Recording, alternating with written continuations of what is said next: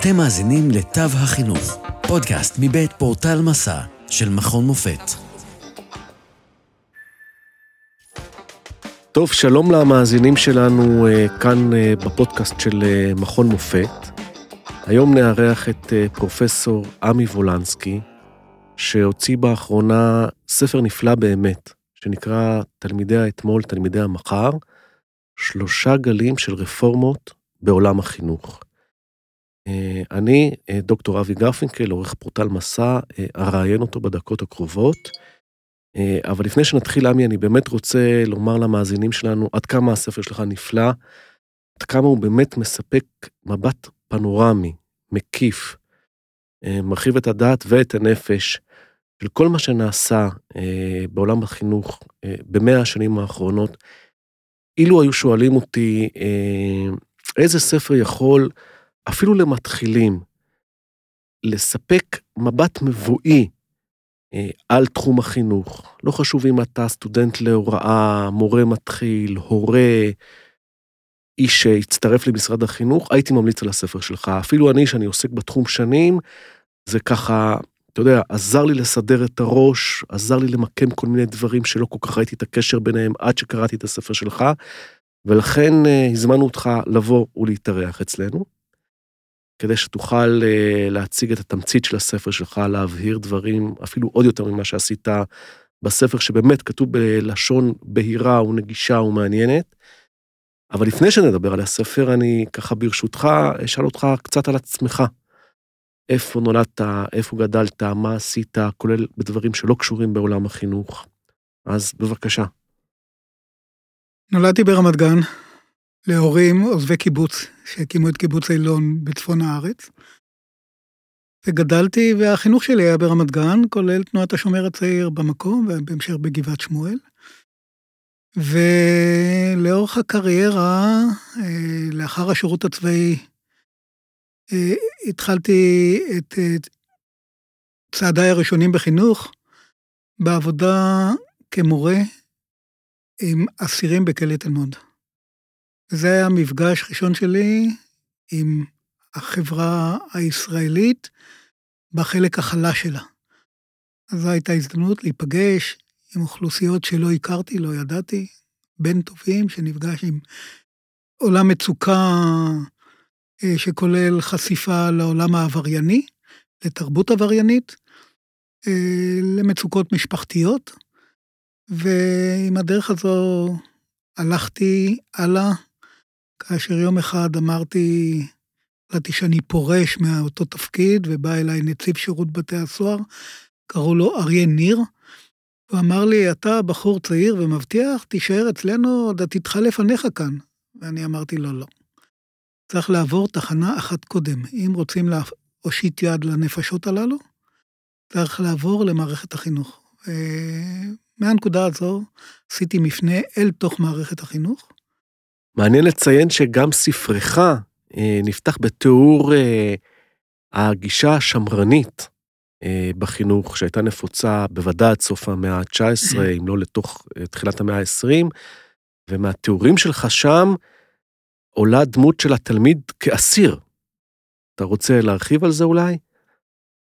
כן, עד אותה נקודת מפנה ברפורמות של החינוך, שאני זכתה לכינוי החינוך הפרוגרסיבי, קודם לכן, החינוך היה שמרני מאוד. התפיסה הייתה שהמוח הוא שריר שיש לאמן אותו, יש לתרגל אותו כמו כל שריר אחר בלב, בגוף. ואם צריך לאמן אותו, אז זה צריך לעשות, לעשות באמצעות משמעת, ולעיתים משמעת נוקשה.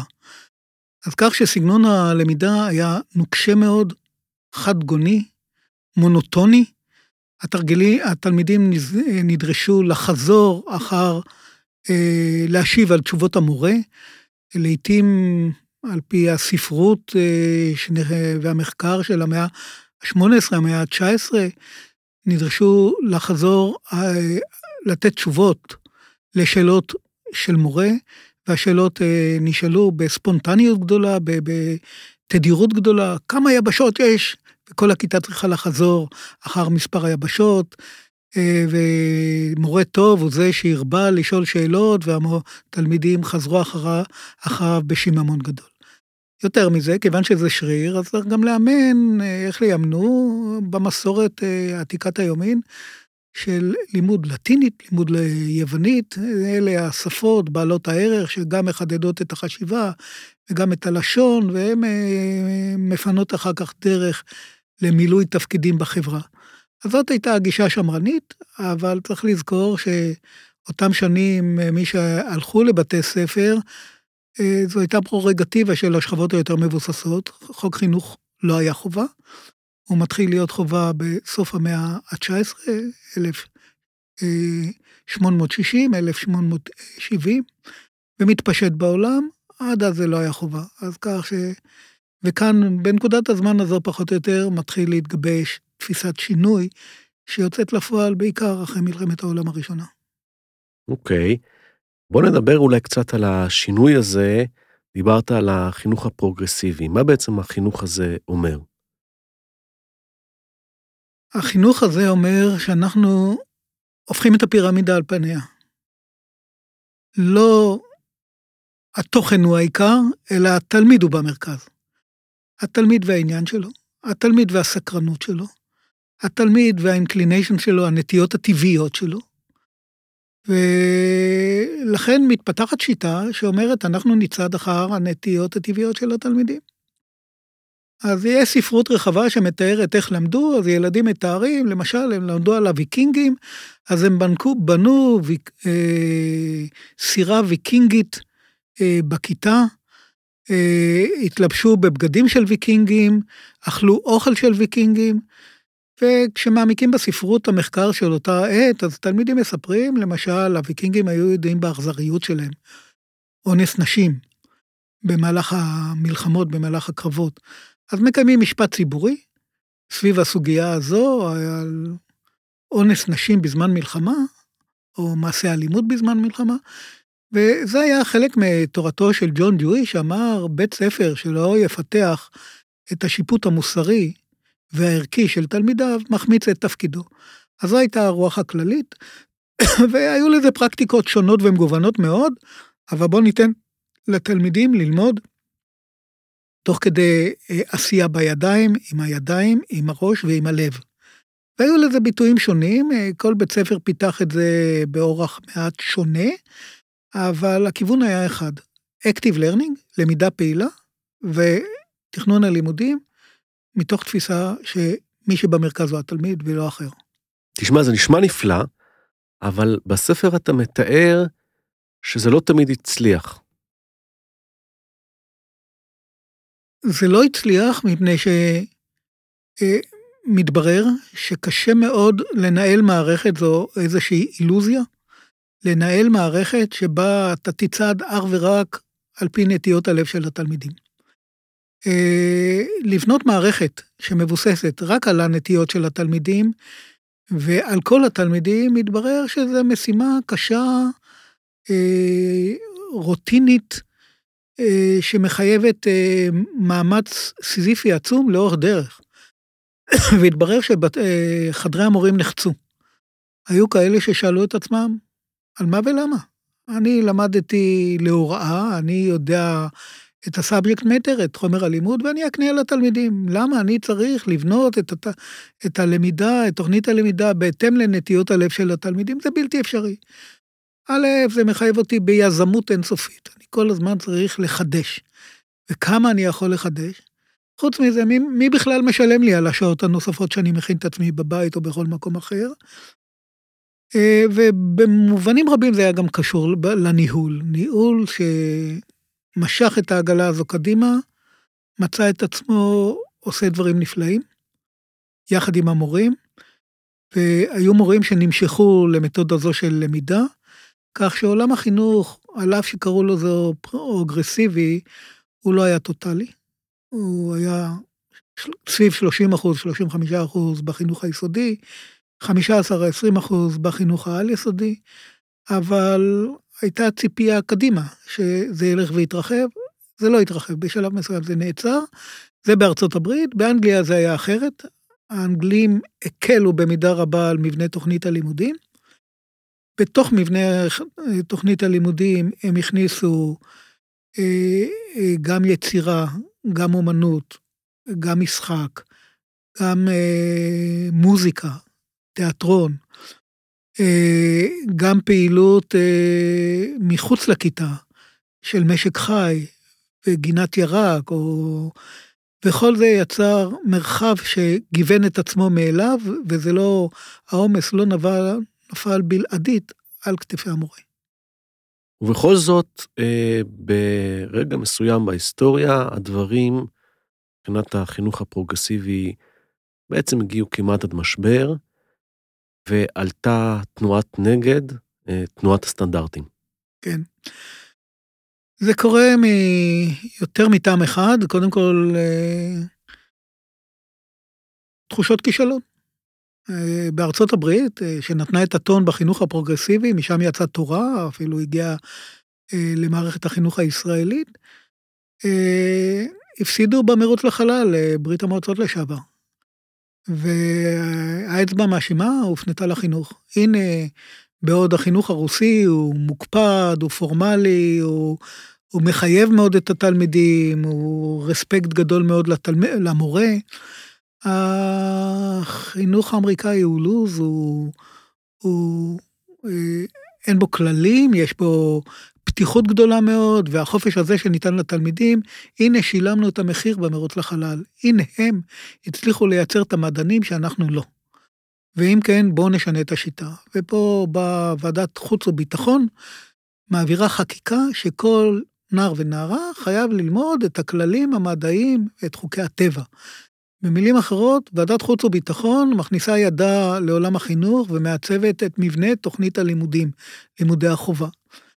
וזו הייתה נקודת מפנה אחת, לזה נוספו נקודות מפנה נוספות. אה, מזרח אסיה, יפן, קוריאה, אה, סין, זו הייתה מסורת של למידה שמרנית בת 2,500 שנה מימי קונפוציוס, שבו המורה במרכז, לא התלמיד במרכז, וממושמעת מאוד, אה, וגם הם ייצגו סדר אולטימטיבי. כשמרגרט תאצ'ר ב-86 מבקרת אה, ביפן, והיא רואה את הטורים הישרים של התלמידים, המשמעת המוקפדת, הסדר האולטימטיבי, היא חוזרת מתקנה ואומרת, מספיק עם אי הסדר אצלנו, נהפוך, אה, נשנה את אה, מסורת הלמידה שלנו. אז זה היה שני קצוות שונים, אבל המסורת המזרח אסייתית, שגם כשצצו המבחנים הבינלאומיים בשנות ה-60, התברר שהמדינות המזרח, המזרח אסייתיות משיגות הישגים גבוהים בהרבה ממדינות המערב, אז הנה היה הסבר נוסף למה אנחנו צריכים לסגת מהשיטה. אבל היה משהו בעל עוצמה גדולה יותר, שמתקרב לשאלה שלך, של תנועת הסטנדרטים. עלתה השקפה ניאו-ליברלית על ידי שורה של הוגים, כלכלנים, או כלכלנים ניאו-ליברליים, חלקם גם זכו בפרס נובל, מילטון פרידמן, הייק, אה, ושאמרו, ממשלות, אם אתם רוצים אה, להתנער מהמשברים, מההוצאה הציבורית העצומה, כדי לקיים את השירותים הציבוריים, לקיים את שירותי הרווחה, אתם לא תשיגו דבר, אלא אם כן תכניסו למערכות. המערכות הציבוריות כולן עקרונות ניאו-ליברליים של ביסודן תחרות. תחרות בין הסטייק הולדרס, בין אלה שעוסקים במלאכה. אה, רק תחרות תרפא את החולאים של המשקים הלאומיים, כל אלו החינוך. ובחינוך צצו הוגים, שגם הם זכו לגדולה בשעתו, אה, בדמותו של אה, מילטון פרידמן, שאמר, אנחנו את הכוח לא ניתן לבתי הספר, לא לתלמידים, ניתן להורים.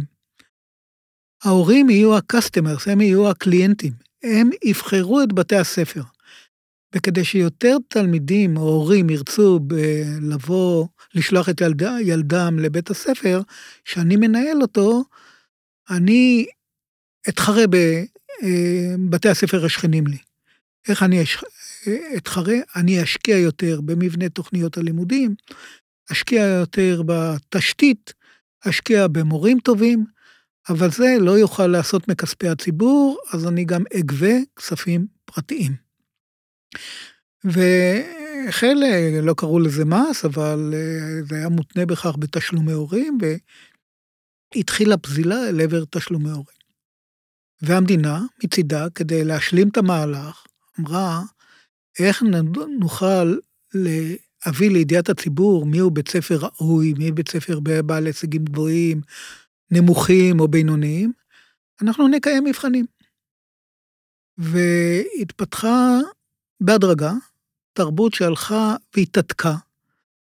אני בהערת סוגריים מציין, מבחנים הם בני 2,500 שנה, הם לא חדשים. החידוש במבחנים היה מעצם זה שהפכו את המבחנים לכלי לתחרות בין מוסדות חינוך. ואיך עושים את התחרות הזו, איך מייצרים את התחרות הזו? קודם כל, סטנדרטיזציה, אמרת קודם תנועת הסטנדרטים, מבחנים אחידים. באנגליה חקיקה ראשית עוברת, אה, אומרת מגיל 7 ו-11, 14, 16, 18. ה-16 ו-18 היה עוד קודם לכן ה-GCSE וה-A-Level, אבל כל השאר זה תוספת. אבל יתר על כן, כדי להניע את המורים ואת התלמידים להתאמץ, אנחנו כל שנה נפרסם את ההישגים של כל אחד מ-23 אלף בתי הספר ב, ב, במדינה. ונפרסם את זה ב, בעיתונות, בתקשורת. אז אמנם אי אפשר אה, טבלת ליגה אחת של 23 אלף בתי ספר, אז מחלקים את זה לאזורים, אבל זה יצר בעצם מבנה של תחרות שהיו לה מחירים קשים מאוד, וזה היה across the board, החל מבית הספר היסודי ועד, וכלה בבית הספר העל-יסודי. עכשיו, זה לא נגמר רק בין בתי הספר, זה הלך והתפתח בין מדינות. ואיך עושים את זה בין מדינות? מתפתח תרבות של מבחנים בינלאומיים.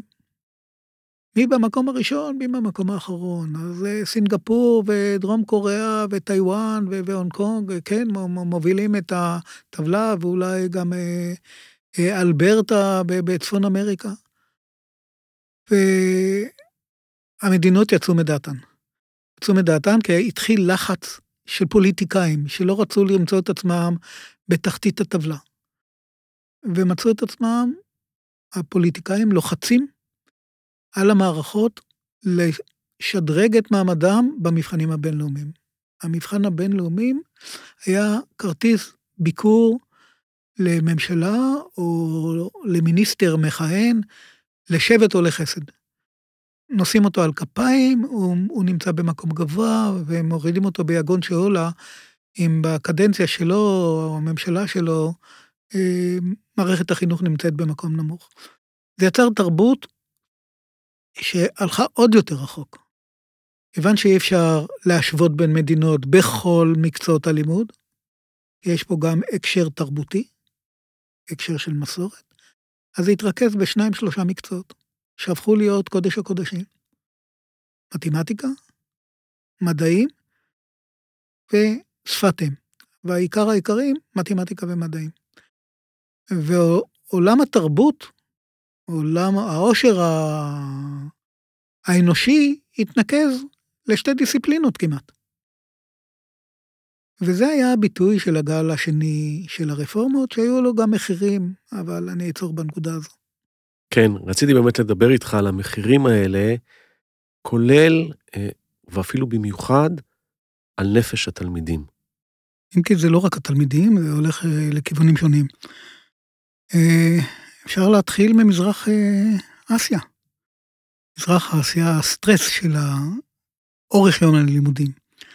מספר הימים בשנה שהוא גדול יותר מהמקובל במערב, יצר תרבות למידה שמסיימים את אה, בית הספר הפורמלי בשעות הפורמליות, שלוש, ארבע, ולאחר מכן מתחיל בית ספר פרטי של שיעורי ערב, לחזק את התלמידים במה שלא זכו במלואו בחינוך הפורמלי, קראו לזה דיוקו.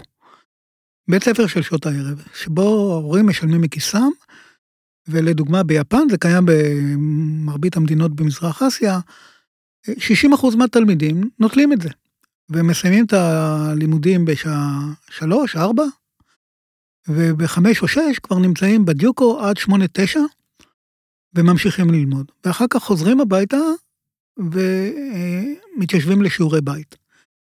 והתרבות הזו זכתה בביקורת אינסופית וטקסטים אינסופיים שנכתבו במזרח אירופה. האשימו את זה, את התרבות הקונפוציאנית, אה, בכך שיצרה איזה חובה תרבותית, מאמץ סטואי כדי לעמוד במבחנים, בתוצאות של המבחנים, בהישגים של המבחנים. אה, בהונג קונג הייתי עד לכך שנכתב על זה רבות, שאם קיימת בחינה, אז בבית התפילה האזורי, המקומי, מתכנסת המשפחה, מתכנסים הדודים, מתכנסים עוד, וגם חברים ומשפחות של אחרים, להצלחת הילד בבחינה ביום המחרת. שווה בנפשך איזה לחץ קיים על ילדים אה, אה, בסביבה שבה אה, העיניים נשואות אליהם להצלחה בבחינה. יותר מזה, ב, למשל באנגליה, יש חוקר ידוע בשם ריצ'רד פרינג מאוקספורד, שכותב על שיעור ההתאבדויות מאז שנכנסה או חדרה תרבות המבחנים לעולם החינוך הבריטי. ואיזה מערכת לחצים זה יצר. אבל זה סוג אחד של לחצים. סוג אחר של לחצים הוא בכך שמרגע שדירגו את האוכלוסייה של מצליחים, אה, מרוויחים ונכשלים, או מצליחים ומפסידים, אז אתה תייגת אוכלוסיות שלמות. וכשתייגת אוכלוסיות שלמות, אז היו לזה ביטויים שונים. אם יש סכנה שאתה לא תעבור את הבחינה, אז כבר בבית הספר אומרים לך, אתה לא חייב לגשת לבחינה, ואם אתה לא חייב לגשת לבחינה, אז גם אתה לא חייב לבוא לשיעור, ובעצם חל תהליך של מיון תלמידים.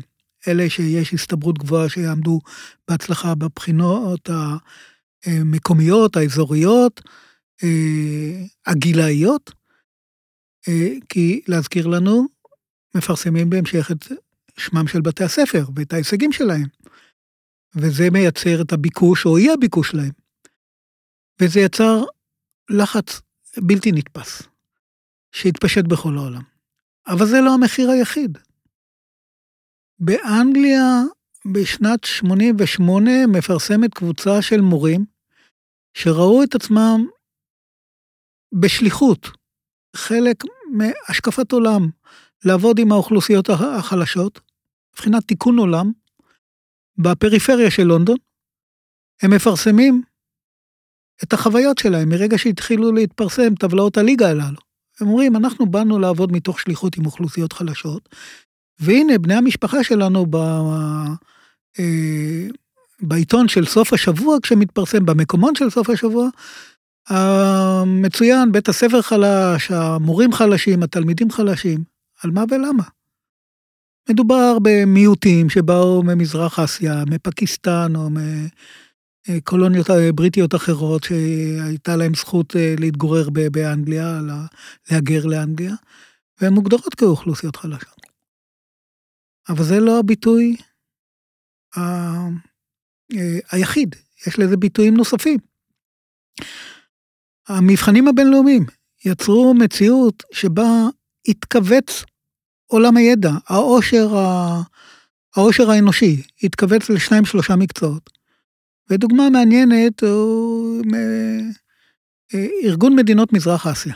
הם הצטרפו למבחני פיזה, ובשנת 2010 הם מתברר להם שכשעברו את המבחנים שאלו שם שאלות, מתמטיקה, מדעים, אבל הם הרימו כל צעקה, זה לא מה שחשוב לנו.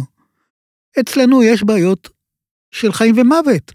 אנחנו זקוקים ללמוד את ה-HIV, וזה מוקד החשיבות עבורנו. ואתם מסיתים אותנו זה מקור חיים עבורנו. אם הילדים לא ידעו מדוע הדור המבוגרים יותר, שכבות שלמות, הלכו לעולמם כתוצאה מחוסר בקיאות בסוגיית ה-HIV, כן, הכוונה למחלת האיידס אה, ולמדינות אפריקה דווקא, כן. כן. אז זו הייתה דוגמה נוספת. אה, דוגמאות נוספות הן כמעט חותכות את כל מערכות החינוך, או את כל ממצאי מחקר בכל המדינות, והם גם הניעו את הגל השלישי של הרפורמות. התוצאה של learning to the test, הלמידה לבחינה, ההנאה, הנעת התלמידים לבחינה, מה שנקרא examination driven. מה שמניע אותם זה ההצלחה בבחינה. יצר מציאות שבתי ספר, מורים, מפקחים, ובוודאי גם תלמידים, למדו טכניקה איך לעבור בחינה. ויש הבדל גדול מאוד בין לאמץ טכניקה איך לעבור בחינה, ויש תרגולות מתרגולות שונות של ה subject matter, לבין יצירת עומק אינטלקטואלי. ואם יש דבר שיש בו הסכמה רחבה בין חוקרים, שאיבדנו בשלושים השנים האחרונות את העומק האינטלקטואלי בגין תרבות המבחנים, או בגין מה שאני קורא בספר הגל השני של הרפורמות. ואגב, זה מקרין לא רק עולם החינוך K-12, בית ספר יסודי ועד אה, החינוך העל-יסודי, יש לזה הקרנה גם על תרבות הלמידה בחינוך העל-יסודי, אה, בחינוך הגבוה. על איזה שנים אנחנו מדברים בישראל, כשהתנועה הזאת של הסטנדרטים, של התחרות, של המבחנים, אה, השתלטה ככה על מערכת החינוך? אנחנו ראינו מה קורה בארצות הברית, ובדרך כלל זה גם האופן שבו רפורמות מיובאות ממדינה למדינה. נדמה שמה שעושים אצל השכנים הוא יותר ירוק, יותר יפה, יותר מצליח. אז אם האמריקאים מרשים לעצמם תנועה כל כך עוצמתית, שזוכה לגיבוי גם של חקיקה ראשית ושל ועדה מטעם הנשיא, של סטנדרטים, אז למה לא אצלנו? וזה חודר החל מאמצע שנות ה-90 אצלנו. ראשית, אמצע שנות ה-90. וזה מתחיל בצעדים איטיים, וזה הולך ותופס נפח. דוגמה בולטת הם מבחני המיצב. דוגמה בולטת אחרת, הייתה מסורת שלא מפרסמים את התוצאות, תוצאות בחינות בגרות של בית ספר, אה, שום בית ספר. אין פרסום, אלא רק של יישוב. ממוצע של יישוב, ממוצע של מדינת ישראל, לא מזהים בית ספר בודד. החל מ-2007, על פי פסק דין של בית משפט מחוזי, חובה על משרד החינוך לפרסם את התוצאות של כל בית ספר ובית ספר בנפרד. ואותו דבר מבחני המיצב. פסק דין של בית המשפט העליון, של השופט ריבלין, קובע שחובה לפרסם, שמשרד החינוך יפרסם את התוצאות של כל בית ספר ברחבי מדינת ישראל את תוצאות המיצב שלו. וגם לכך היום יש מחירים עצומים בתיוג של אוכלוסיות, ויש לזה מחיר נוסף שאולי בהמשך נדבר עליו.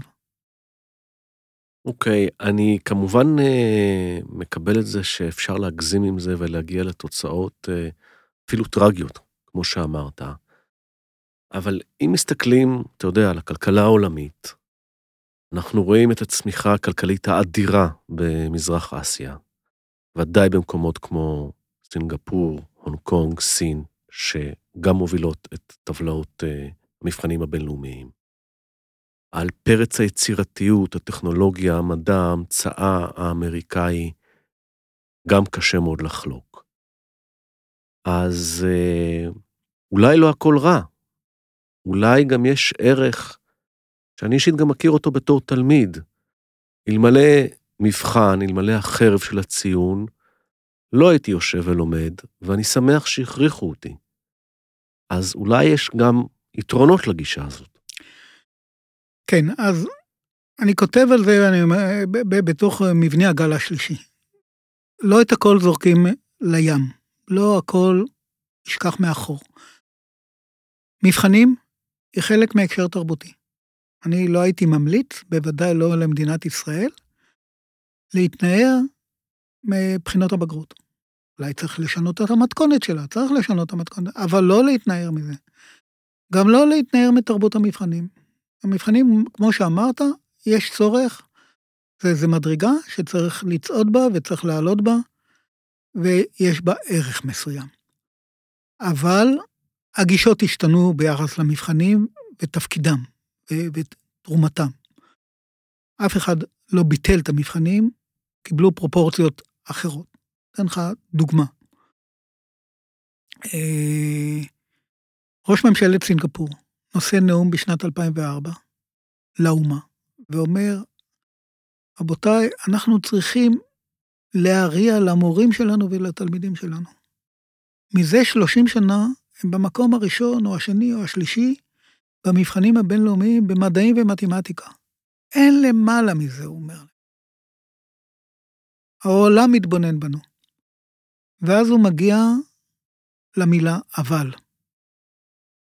אין לנו יוצרים ואין לנו פורצי דרך. והנאום הזה, עבורי, הוא לא מניח לו לרבים, אבל עבורי, יחד עם עניינים אחרים במקומות אחרים בעולם, הוא נקודת מפנה. כי פתאום הפוקוס אומר, בוא נתבונן רגע בסוגיות אחרות בעלות ערך. חשיבה יצירתית, חשיבה ביקורתית, חשיבה שיש לה ערך לכלכלה החדשה. ומה מאפיין את הכלכלה החדשה? מה שמאפיין את הכלכלה החדשה היא לא מכירת מוצרים, כי את המיקרופון והרמקולים שאנחנו כרגע משתמשים בהם, מייצרים בדרך כלל במדינות שעלות שעת העבודה היא נמוכה. אנחנו זקוקים לחברה שמסוגלת למכור ידע. והכלכלה החדשה מבוססת על מכירת ידע. מה שאצלנו נשמע כלכלת ההייטק או startup nation, זו כלכלה שמוכרת בעיקר ידע. והכלכלות בעולם עברו למכירה של ידע. וידע אתה זקוק למיומנויות חדשות, אני אומר בתמציתיות, יש הסכמה אה, גם בעולם העבודה, מבוסס על מחקרים, סקרים, ותואם מאוד את ההשקפה של עולם החינוך, שהערך הגדול הוא חשיבה ביקורתית, לעודד את היכולת לחשוב באופן ביקורתי, לא להסכים עם הבוס מה קיים או עם היצור של הליין, אלא לנסות לומר אה, אה, איזושהי תפיסה שיכולה לתרום לכיווני פיתוח של אותה חברה שאני עובד בה, חשיבה יצירתית, ויותר מזה, אף אחד לא עובד לבד. אתה עובד עם אנשים, ולכל אחד יש נקודת מבט שונה על אותו מוצר או אותה פיתוח שמבקשים ליצור במשותף. היכולת להאזין לאחר, היכולת ללמוד מאחר, היא ערך גדול, ולכן אה, התפיסה של אה, עבודה קולקטיבית, למידה בקבוצות, אה, Teams Work, אה, חלק מהערכים, אבל מעל הכל עומד יסוד נוסף. הדור הנוכחי, גם הדור הקודם, אבל הדור הנוכחי, דור הזה, זה שנולד בין 1995 ל-2015, הוא נולד הוא לא מכיר חיים אה, בלי מקלדת, והוא לא מכיר חיים בלי האינטרנט. הוא נולד לתוך המציאות הזו. וכשיש איזו שאלה שמציקה לו, או יש נושא שמעניין אותו, הוא גם לא צריך לא את המורה ולא את הספר. הוא יודע לשוטט ולחפש, תוך שיחה עם חברים או בלי חברים, ולמצוא את התשובות בנושאים שמעניינים אותו. נכון שלתרבות המסכים ולמציאות הזו, יש גם מחירים, יש תופעות של דיקציה, התמכרות, אבל בסך הכל אנחנו ערים לזה שהתלמידים היום, או הצעירים היום, מסוגלים לחפש ולמצוא לעצמם תשובות. וזה חלק מהיסוד של הגל השלישי של הרפורמות. מה נאמר כאן בגל השלישי של הרפורמות? אמרו, תראו מה הילדים יכולים לעשות. אם אנחנו נצליח לאתגר אותם, הדגש לאתגר אותם, למצוא להם תחומי עניין שהם בעצמם יהיו שותפים להם, הם עצמם יחפשו את התשובות להם.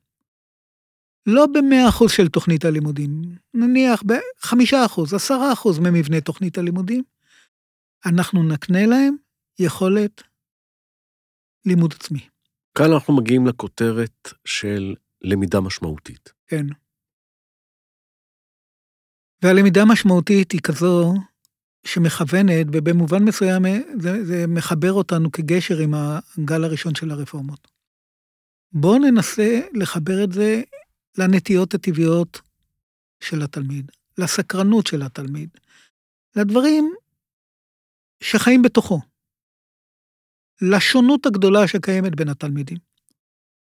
לא עוד סטנדרטים שכולם ילמדו אה, שישה, שבעה, שמונה מקצועות באופן אחיד, אלא איזו שונות מסוימת.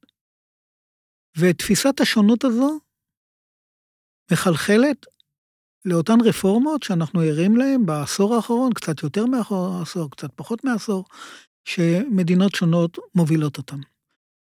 קיימת הכרה בחקיקה בארצות הברית, קראו לזה Customized Learning, למידה מותאמת אישית, אה, מתוך כוונה לעודד את פיתוח היכולת הלימוד העצמי והתאמה לנטיות הטבעיות של התלמידים.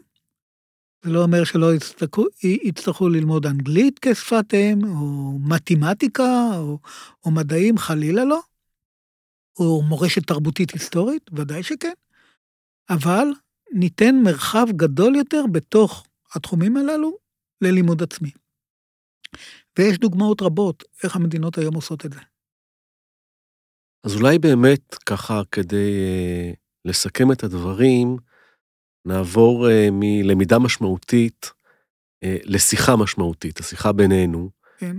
Uh, ואני אבקש ממך להצביע על שניים או שלושה צעדים ספציפיים, קונקרטיים, ניתנים ליישום כמעט מחר בבוקר, שאתה היית עושה אילו אתה שר החינוך.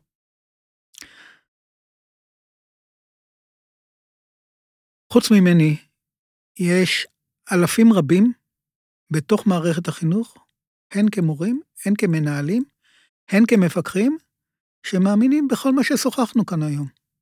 הם מאמינים בזה. חלקם גם עושים את זה הלכה למעשה. ויש דוגמאות מופת.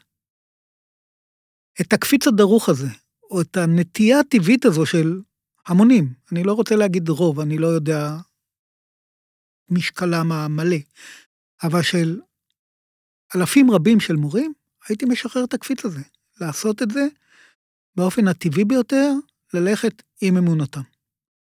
ועם אמונתם, אנחנו נראה את הדברים הללו מתרחשים הלכה למעשה. עכשיו, נוטים להאשים את משרד החינוך. משרד החינוך, אין רשעים, יש אנשים מצוינים. מפמ"רית לגיאוגרפיה, נינה גזית לדוגמה, היא הכניסה שיטה שכל מה שאנחנו מדברים עליה כאן, היא חלק ממתכונת הלימודים. התלמידים בקריית אונו עסקו בתכנון של איזה קניון מקומי או של פעילות מקומית, חניות, גישות לנכים, לא לנכים, ובאה מחלקת התכנון של העירייה, או אגף הנדסה, אינני יודע בדיוק מי, מה, ואמר, כן, זה מעניין אותנו, אנחנו רוצים אפילו לאמץ את זה, ברשותכם, אתם התלמידים. מועצה אזורית גזר, אני מצטט פה את פנינה גזית, אה, היה הייתה שם במושבים, ביישובים מסביב, מכת גנבות. הם פיתחו אפליקציה מסוימת, שבאה המשטרה ואמרה, אנחנו נעשה שימוש באפליקציה, כיוון שהאפליקציה הזו, כשהתלמידים עשו שימוש בזה בבתיהם, במשפחתם, התגלתה כאפקטיבית מאוד. כלומר, אנחנו יכולים לחבר בין ארי אליי, בין המציאות החיים עצמם, בעולם שרלוונטי לילדים, לבין שימושים יומיומיים, ואתה ממשיך ללמוד מקצוע, את המקצוע שבמניין המקצועות שמשרד החינוך אה, מקיים ומכתיב. מילים אחרות, במשרד החינוך יש אנשים שמבינים את זה מצוין, רוצים את זה. יש לנו בעיה אחרת, לא נדבר על זה כרגע, אבל כן, אה, את הדברים הללו אה, ניתן לעשות ובנקל. ניתן לא במאמץ גדול מדי, לייצר רשת של בתי ספר שמזדהים עם הרעיון הזה. עשרה, מאה, מאתיים, שלוש מאות בתי ספר קיימים כאלה, שיגידו, אנחנו מזדהים עם הדרך, מזדהים עם הרעיון, ורוצים ללכת לזה. זה מחייב שינויים בתוך מבנים מסוימים של מערכת החינוך. דרגות חופש גדולות יותר לניהול עצמי של בתי ספר, ושינוי מבנה תוך, אה, בחינות הבגרות. מבנה בחינות הבגרות הוא, הוא איזה ענק שמכתיב אה, דפוסים נוקשים לכל המערכת. מחר, 15 לחודש, במרץ, עומד להתפרסם דוח מבקר המדינה, שאומר, מטיח במשרד החינוך, אומר, אתם מקיימים בין 9 ל-11 מבחני בגרות, כאשר זה נועל את המערכת תוך שטנץ אחד, בעוד בעולם מאפשרים בין שלושה לחמישה מקצועות בחינות בגרות, או ארבעה עד חמישה מקצועות בבחינות בגרות. צריך לשחרר את המערכת לתוך תפיסה שיש גרעין של מקצועות שהם חלק מהאתוס החברתי-לאומי שלנו, וחלק אחר למרחב של יצירה חופשית בסביבה שבה התלמידים מתגוררים, הסביבה שבה הם חיים, בתי הספר מצויים, והשקפת עולם של חדרי המורים או של המורים עצמם. פרופסור עמי וולנסקי, אני מודה לך מאוד על השיחה הזאת, ואולי ניפגש עוד בהמשך. תודה רבה לך, אבי, ושמחה רבה תמיד. תודה. לעוד מידע, היכנסו לאתר portal.macam.ac.il p-o-r-t-a-l נקודה m-a-c-a-m נקודה a-c.il עד כאן מהפעם. תודה שהאזנתם לתו החינוך, פודקאסט מבית פורטל מסע של מכון מופת. פרקים נוספים תוכלו למצוא בפורטל מסע, או באפליקציית הפודקאסט האהובה עליכם. אתם מוזמנים לשלוח לנו תגובות, רעיונות, לשתף עם אחרים ולעשות מנוי לפודקאסט תו החינוך. התוכנית הוקלטה ונערכה במרכז המידע במכון מופת. נשתמע בפרק הבא.